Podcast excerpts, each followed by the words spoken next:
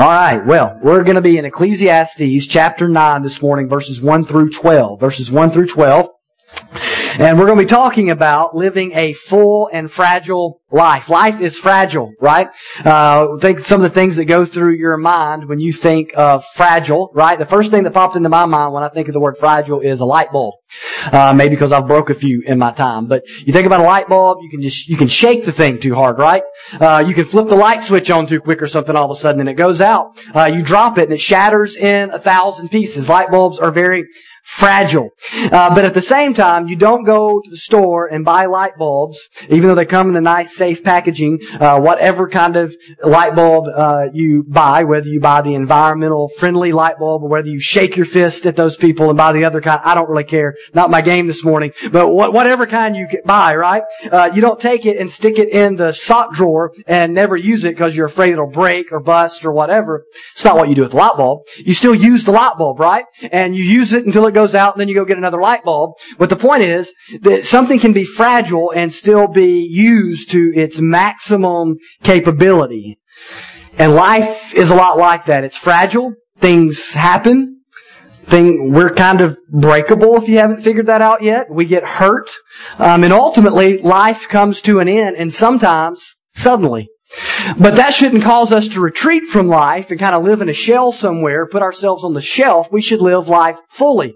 And in a sense, I believe that is the big theme here of these 12 verses in Ecclesiastes. In a sense, which is almost sort of like a summary of a lot, of what we've already been studying over the last several weeks. Uh, Ecclesiastes, for those that are new with this, is a wisdom book in the Bible, kind of like Proverbs, um, Song of Solomon, Job, some of those books in the Old Testament. So when we read Ecclesiastes, we're supposed to get wiser. Uh, we're not, the book doesn't tell us who exactly wrote it. Many believe it was Solomon, and it very well could have been, or it could have been someone that had Solomon in mind as a type of character for us to think about when we wrote it.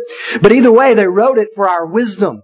And it's a book that confuses a lot of people because it's got this word in there that our translation that we use here uh, calls vanity. Others, uh, it's the Hebrew word havel. And it can be translated vanity or it can be translated inscrutable. It literally means breath, so it can mean vapor. And so it can refer to, it's a very complex word, which makes Ecclesiastes kind of a hard book at times because at times he's using the word to mean different things. And in our translation, it just says vanity or whatever your translation might say.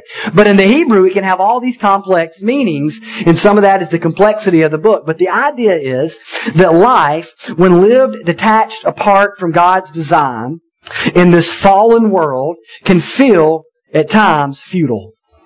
It can feel like you're chasing the wind, right? Like trying to, to like that, like trying to, to grab hold of water. You know, it's just, it's just, it, it can be frustrating. And life is brief and it's fast and detached from God can be, can feel rather meaningless. And so Ecclesiastes warns us of that. It's a very honest book about life in a fallen world. And it's a fragile life. It's a brief life. Things can change on a whim. And this is the reality that we live in. And in that life that we've been given by God needs to be lived fully. And that's what we're going to talk about this morning is how we can do that. So this is what we're going to do. We're going to, rather than just kind of read the whole thing, we're going to read a few verses at a time and talk about those verses and, uh, and kind of work our way through it this morning. So if you don't have a Bible, it's on the screen for you this morning. Ecclesiastes chapter 9. Let's look at the, right there in the first couple of verses. He says, But all this I laid to heart, examining it all, how the righteous and the wise and their deeds are in the hand of God. Whether it is love or hate, man does not know. Both are before him. So he says, he's been writing for a while now, and at times Ecclesiastes can be a little circular, and he brings up stuff he's already talked about. And he's saying, you know, as I, as I think about all this, as I lay it to heart, as I examine everything that I've been talking about, the righteous and the wise, their deeds are in the hand of God. What does he mean by that? He means ultimately God is sovereign over everything. God never takes his hand off the wheel. Nothing ever surprises God. Nothing ruins God's ultimate purposes, even though things sometimes frustrate and confuse us, God's never frustrated and confused over those things. Now, we don't know what tomorrow holds. He says righteous people, wise people, both experience good times and bad times. That's what he means. We don't know whether it's love or hate. We don't know whether it's a good time or a bad time, favor or disfavor. We, we really don't know what tomorrow holds.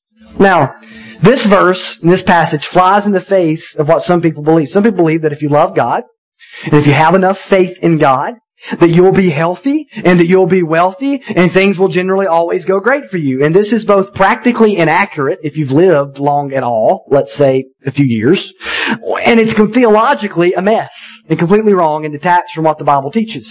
We don't serve a God, the Bible teaches, that spares us from difficult times. We serve a God who walks with us through difficult times and promises to His children to ultimately in the end work all things together for our good, even though we can't fully understand how in the world that could possibly happen in this life. Now that's more complex and that's harder and that's simpler, but it's truer than telling you that if you live a good life and everything you do, you try your best and you always try hard and you believe God and you do everything this way and that way, that everything will always be perfect for you. I can tell you that this morning and tell you if you just have enough faith, you'll never get sick. And if you just uh, uh, sow your uh, money well enough and invest it well enough and give enough of it away that you'll definitely be rich, but I would be a liar and a false prophet and a heretic.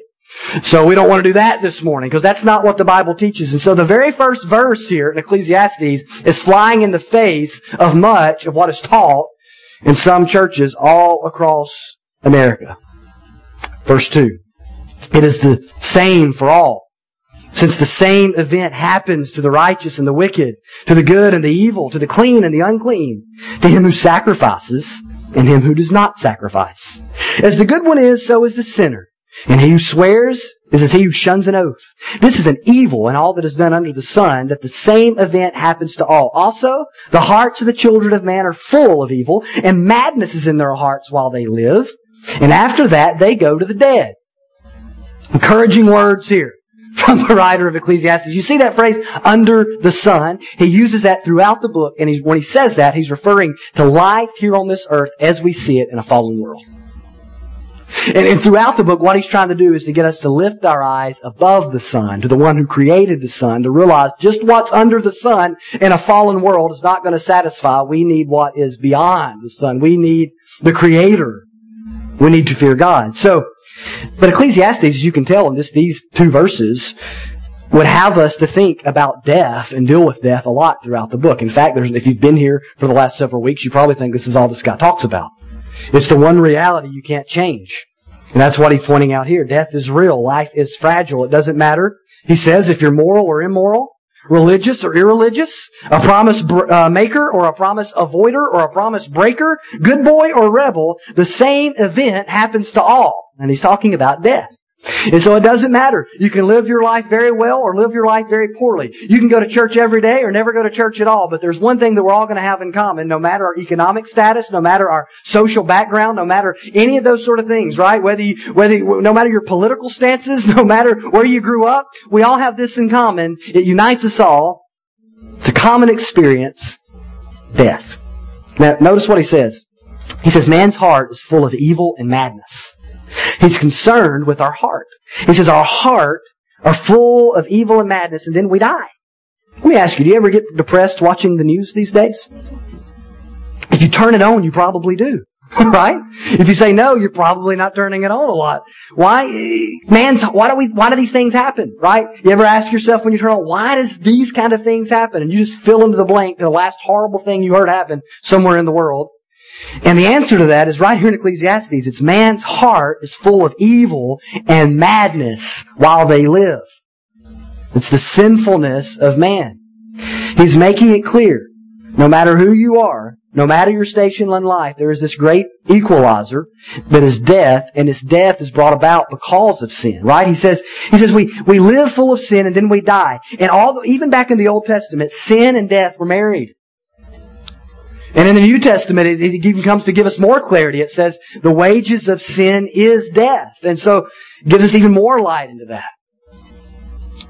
Now doesn't this sound like a wonderful pep talk this morning coming from Solomon or whoever our author may be? Hey, your heart's full of sin. You're going to die, and I don't care who you are. Have a nice day. Thanks for coming. VBS is awesome. You know, I mean, that's, you know, like reading this, you're like, thanks Solomon, but then he's got some better news starting in verse 4. Look with me.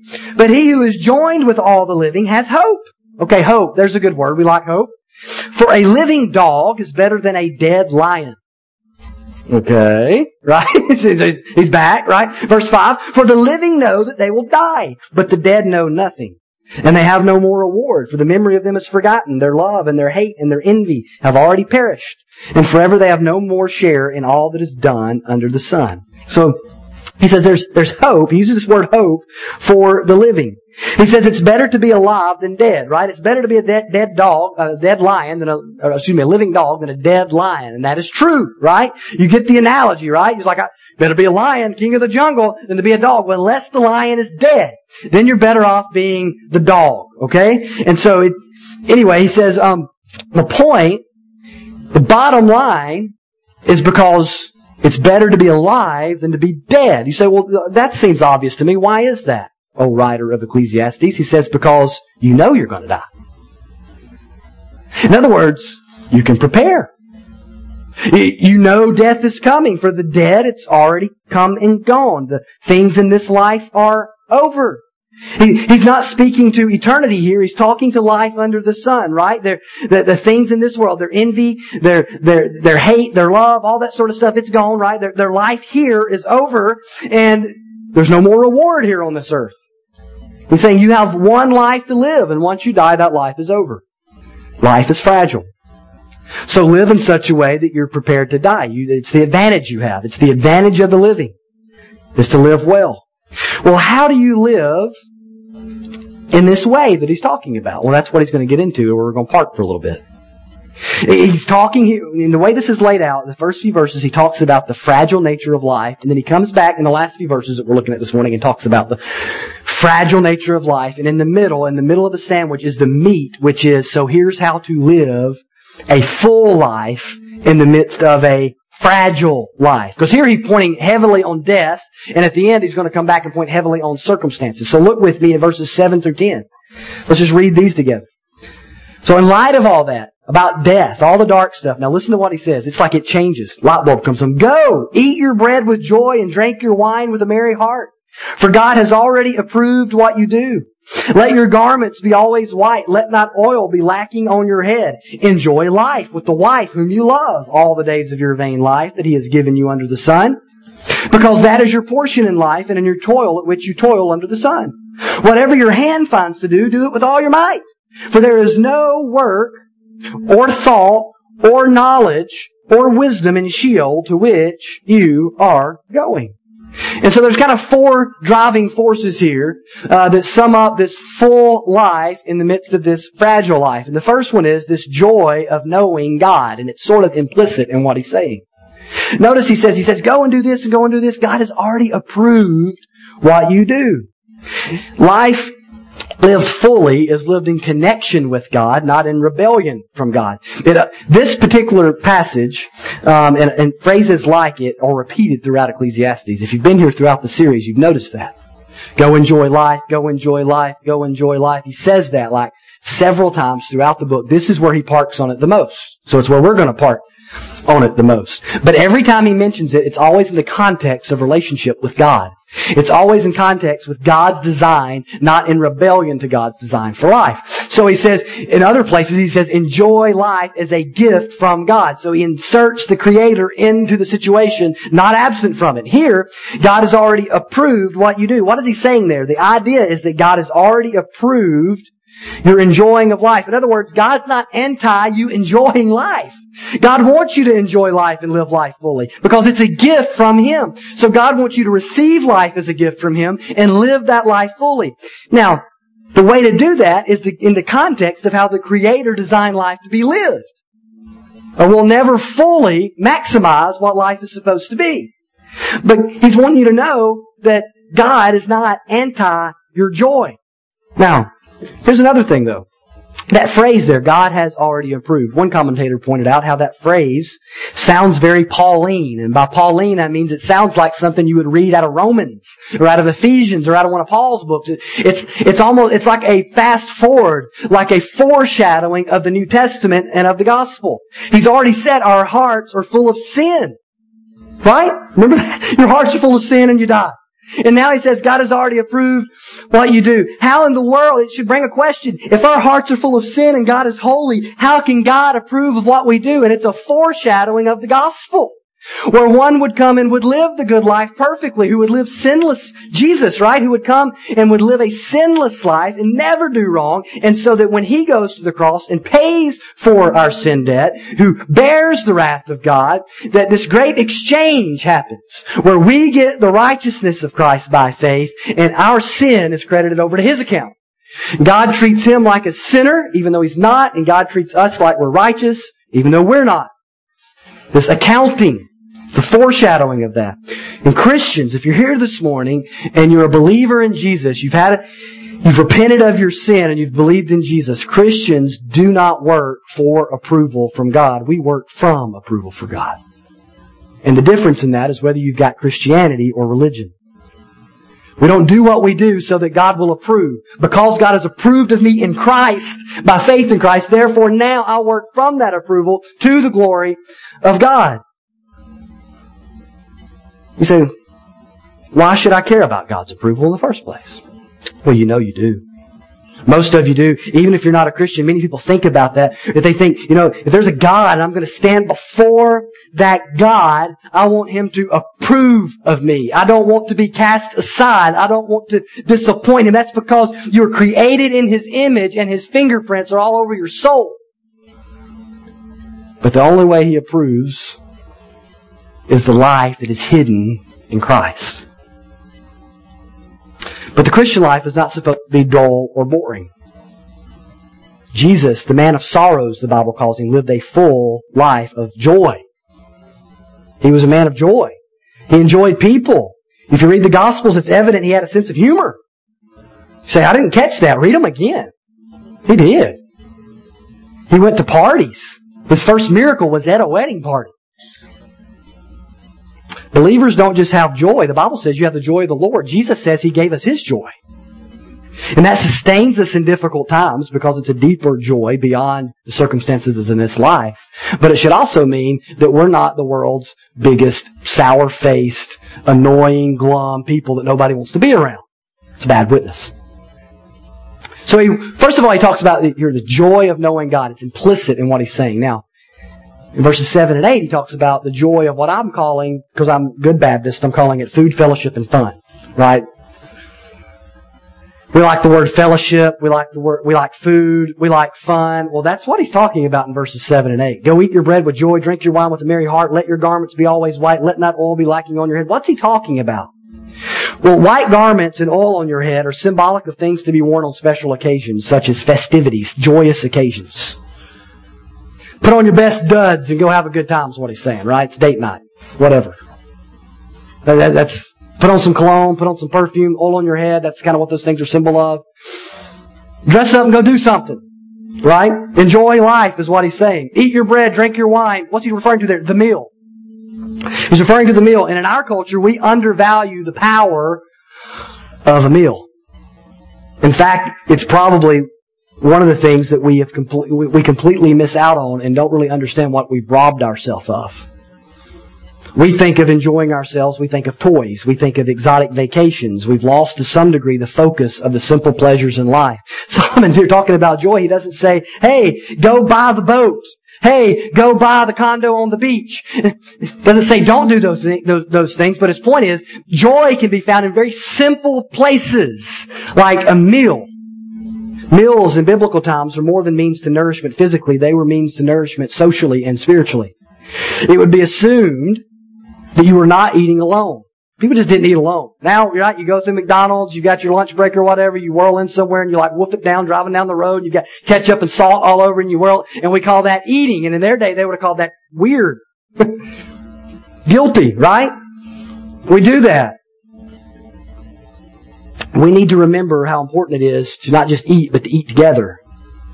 In America, sometimes we excel at eating out of boredom, and we fail at eating in fellowship. Meals can be powerful experiences because it's deeply tied to community. That's why you see that throughout the Bible. I'm going to point out some of that here in just a moment. It's deeply tied to community. So they're powerful experiences to reinforce things, to bring joy, or even to bring depression, you know, one of the most intimidating places I've ever been is a high school or middle school lunchroom. Ever been in one of those places as an adult? You don't know if you're going to get out alive. You don't know what they're going to do to you. It's scary. I used to go, when I was a youth pastor, I would go in and sometimes we'd have a special event and I'd go see our students and I would go kind of help them rally their friends and take invites to the event, stuff like that. And it's like, man, it's like, hi, what's your name? It's like, who are you, weirdo? You know, why are you here? It's just, now some kids, very friendly. Some kids want to skewer you, right? And so, it, what, it was the same way when I was in school. Only then I was one of them. It was a little bit different when I was having to be older and I was like the, the, the student pastor or whatever. But I remember when I was in school, I mean, the lunchroom was, I mean, that was the place where if you were lonely, it was exposed in the lunchroom. If you were an outsider, it was exposed in the lunchroom. And if you were cool, it was on full display in the lunchroom. Meals are powerful things because they shape and define community. They always have. They shape and define who's in and who's out. Why do you think Jesus ate with sinners? Because he came to say, I know you're out, but I came to bring you in. Meals are powerful, powerful tools for community. We celebrate Thanksgiving and Christmas and Easter and New Year's and Independence Day and Memorial Day and all of our holidays around what? Food. Even in our culture, we get it. We just don't acknowledge it as well as we should. The Bible emphasizes meals together with people throughout the Bible. Think of how much of Jesus' ministry revolved around meals. Think about this. Jesus' first miracle was at a wedding party, a feast, turning water into wine. Jesus was criticized for eating with sinners. Jesus fed thousands of people on two occasions to show people that He alone is God and can satisfy their souls, and He chose to do it over a meal. Jesus instituted the Lord's Supper, which is a type of meal, over a meal. Right? And then Jesus' main leader in the disciples was a guy named Peter, and he messed up royally and denied Jesus three times in his most critical hour. And Jesus, before he ascended into heaven, he reaffirmed him in front of the community. He wanted everybody to know that he was good with Peter, and Peter was still a leader, and Peter was forgiven, and Peter was repentant, and that he had forgiven all of them for just totally messing up and leaving him hanging out to dry. How did he do it? Breakfast. You would be hard straight if you took the meals of Jesus out of the Bible, you'd be missing much of Jesus' ministry. Meals are powerful tools. In heaven, believers are actually going to celebrate around a meal. Revelation 19.9 says, The angel said to me, Write this, Blessed are those who are invited to the marriage supper of the Lamb. And he said to me, These are the true words of God. The marriage supper of the Lamb is the meal that was promised all the way back in the Old Testament. And Isaiah 25, 6 through 9 talks about that meal. The Gospels in Luke 14, 15 through 24 foreshadows that meal. And so heaven is a city with a big meal. Right? The writer of Ecclesiastes wants you, he's saying here, to go enjoy a meal with some people because it is in line with everything else the Bible is teaching that many times we miss. How much of our family issues could be resolved if we ate as much as possible one simple meal together a day? At a table and actually had conversation. The most spiritual thing some of us can do today is to go home for either lunch or dinner or supper and to cook something, put on some music, and spend less time on the couch and more time in the kitchen, and laugh and tell some stories and cook some food and sit down at a table and put your iPhone away and turn your TV off and have a conversation and eat a meal together. And it's the most spiritual thing you would have done all day for some of us. Or go out to eat and do the same thing if you don't want to cook today, alright? The home group we started here in North Park back in the spring. The most important thing I believe we did that that was not actually having in a home was we actually ate together in a home. Every week. Usually. We bring food, we cook food, whatever. And the Bible study and the community and all that flows naturally around a dinner table. So take some time this week to listen, to laugh, to enjoy a meal together. You're supposed to enjoy it, right? and always doing the whole driving down the road, slurping it down, throwing, you know, yogurts to people and milkshakes to people and fries to people. We gotta do that sometimes. But if that's all we do, we're missing out on one of the joys God has given us to living a full life. Thirdly, he talks about the joy of marriage. Enjoy life with the wife whom you love. Remember, in, for those of you that were here, in chapter 7, he talked about the difficulty of marriage due to the fall. So he's a realist. He's not saying marriage is easy. He's not saying you are never going to have a problem or a disagreement in your marriage. However, he is saying it's possible and that you should strive to enjoy life with your wife or with your husband. Marriage is a gift from God. Proverbs was, was written kind of like a father to a son on how to live wisely says this. He who finds a wife finds a good thing. God is pro marriage. Marriage is his idea. And when God decided to make Adam a companion, you know what he made? He made a wife. He didn't just make the buddies to go hang out with. He didn't make a golf course and say, here, here's four friends, go have fun, right? He didn't say, look, here's some things to hunt. Here's a gun, here's a gun for you, go hunt. He didn't say, here, go to work and just hang out with your buddies. And look, here's a television set, come over and watch the game. And now, not that those things are wrong. That's not the point. His point, the point is this. When God made Adam companionship and when He made him a best friend, He made him a wife.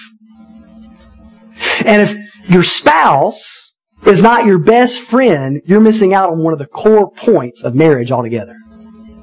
God gave you a spouse for more than procreation. he wants you to enjoy life with your spouse, not in spite of them. He says the wife whom you love. You know, what does it mean to love your wife? Men? The New Testament tells us. Ephesians 5, 25 through 27 says, Husbands, love your wives as Christ loved the church and gave himself up for her. So that's the definition in the Bible of loving your wife. That he might sanctify her, having cleansed her by the washing of water in the Word.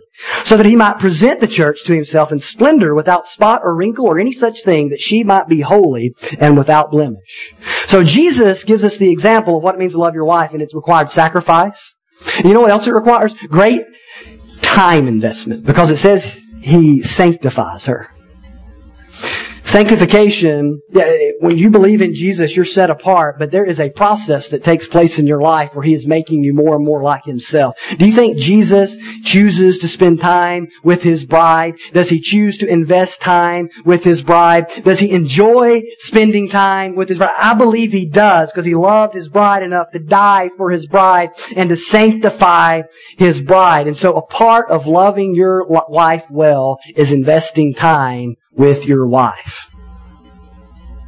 Part of loving your husband well is investing time with your husband. He goes on to say that in the same way that just as the church submits to Christ, the wife submits to the husband. Does the church relationship with Christ look like this begrudging, unfortunate consequence? No.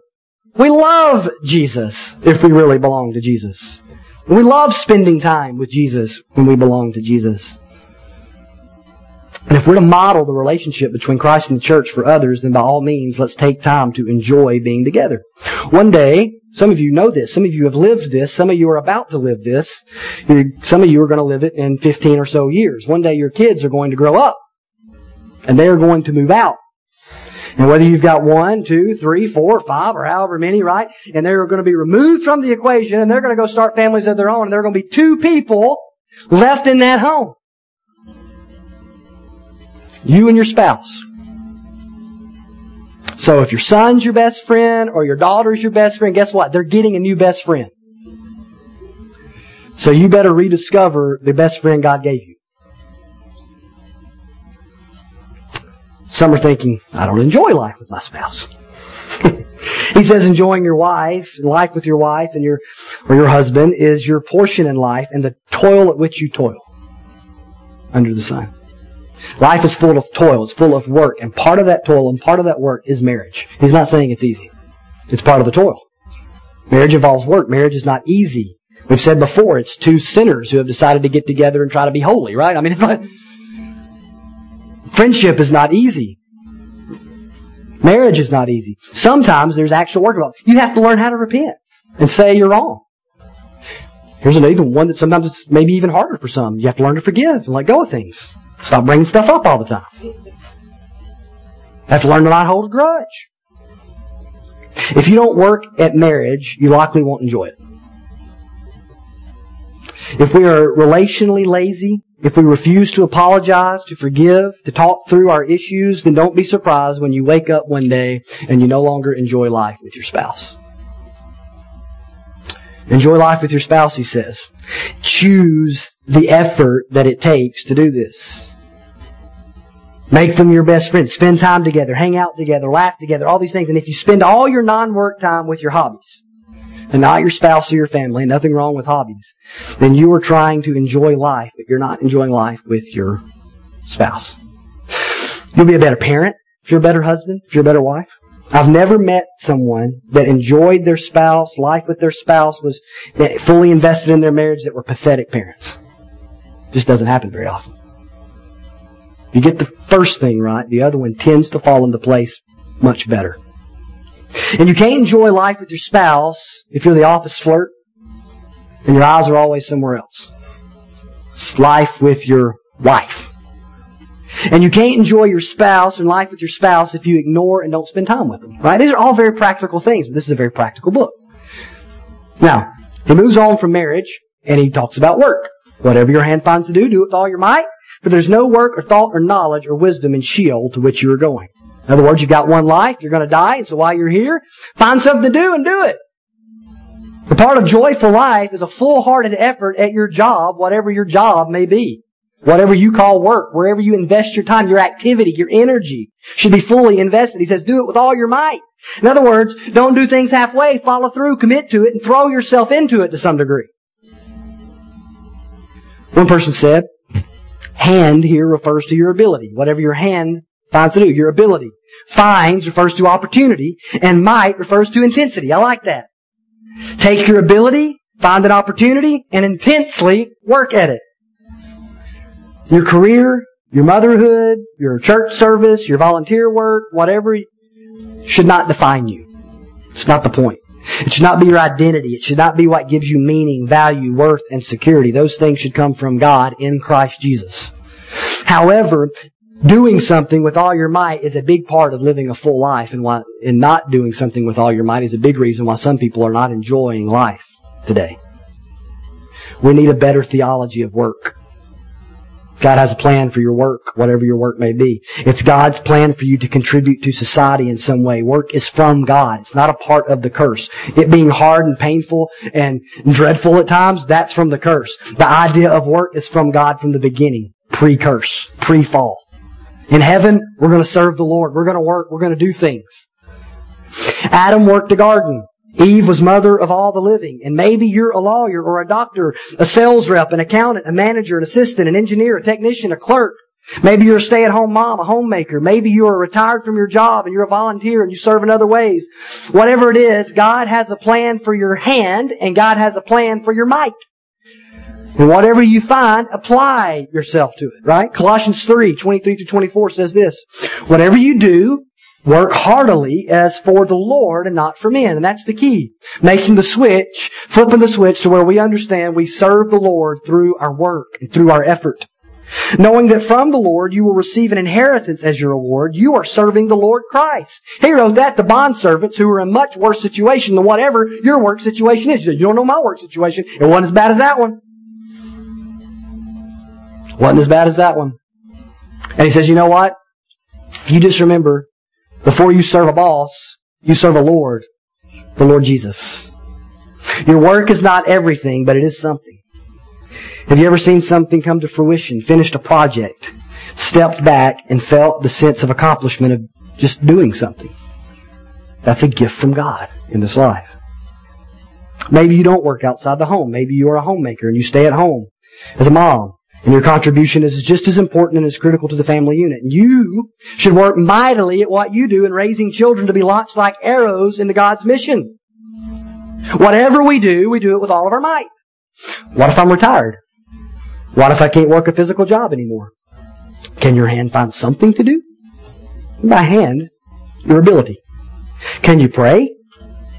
Can you write a note? Can you encourage? There is usually something we can do with our might, even if our might is not what it once was. You know, last weekend, we had a funeral here at North Park for a dear church member who had been here for over 50 years, a man named John Davies. Many of you didn't know John. Most of you did. John was 85. And he had a stroke about six weeks, eight weeks ago, something like that. And up until that stroke, he was working about five to six days a week running a pharmacy. He was teaching Sunday school every Sunday morning. He was actively involved as our church treasurer. And he was 85 years old. And you know what he was doing? He was living out this verse.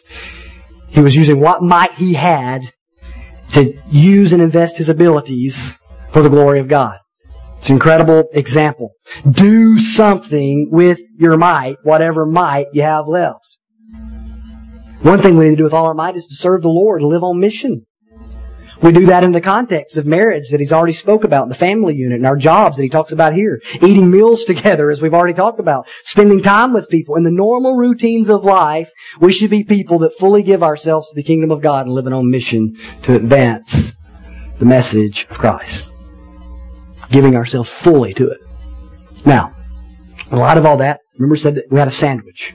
Fragile, live, fragile. Verse 11. Again, I saw that under the sun the race is not to the swift, nor to the battle to the strong, nor bread to the wise, nor riches to the intelligent, nor favor to those with knowledge, but time and chance happen to all. He's talking about the surprising nature of life.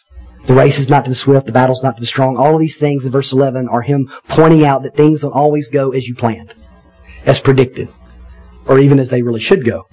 Sometimes the underdog wins the pennant. Sometimes Cinderella gets the dance, right? These things happen. Uh, we call it, we look at it, we call it chance, random luck or bad luck. He says time and chance apply to all. Sometimes the fastest runner pulls a hamstring in the Olympics. Sometimes the mighty army gets a virus and gets taken out by the weaker army. Sometimes the smartest guy in the room at work is wearing a shirt that reminds the boss of somebody he hates and he takes it out on him, right? Time and chance, he says, applies to all. Now, that's from the under the sun perspective, a limited human perspective. We see things as chance, as, chance. But he's already told us what?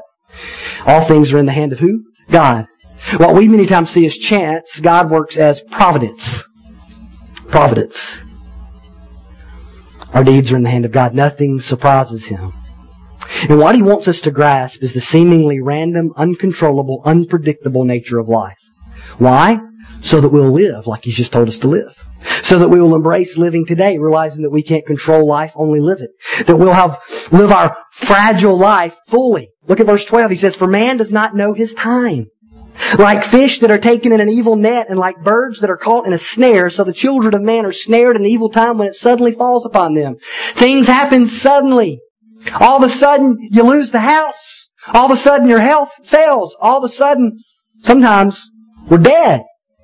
He's saying life is, is fragile. Bad things happen. Death happens. All this. So what? What he's already told us. So live life fully in relationship with God. Enjoy your spouse. Spend time with people. Eat meals together. Go out and live life. Find something to do and do it with all your might. Live while you can live because you're not going to live here forever.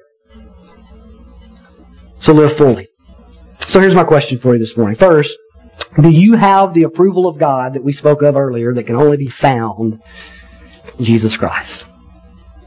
Life is too short to not know where you're going to spend your eternity. Our hearts, he says, are full of evil. Your friends may not know that about you, but God knows it. He knows your heart, my heart, our thoughts, our intentions. He knows if you're greedy. He knows if you're lustful. He knows if you're selfish. Only Jesus can rescue us and connect us to God and give us the approval in God's eyes that we need. It only comes through Christ. Our fragile lives need a steady foundation. And that only foundation that can stand up under the judgment and wrath of God is the foundation of Jesus Christ. If you're a believer this morning, are you pursuing God's design for your life? Are you throwing yourself into your relationship with the one who holds all things in his hands? Are you enjoying your relationship with the Lord?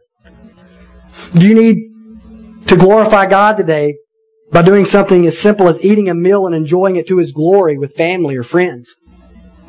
Do you need to recommit yourself to your marriage and the enjoyment of life with your spouse? Do you need to commit yourself to your work, your service, whatever your hand finds to do? We need to repent of laziness, feeling sorry for ourselves. We have one fragile life. One life. It's fragile. And the writer here of Ecclesiastes wants us to make the most of it. God wants us to make the most of it. And that begins by being right with God.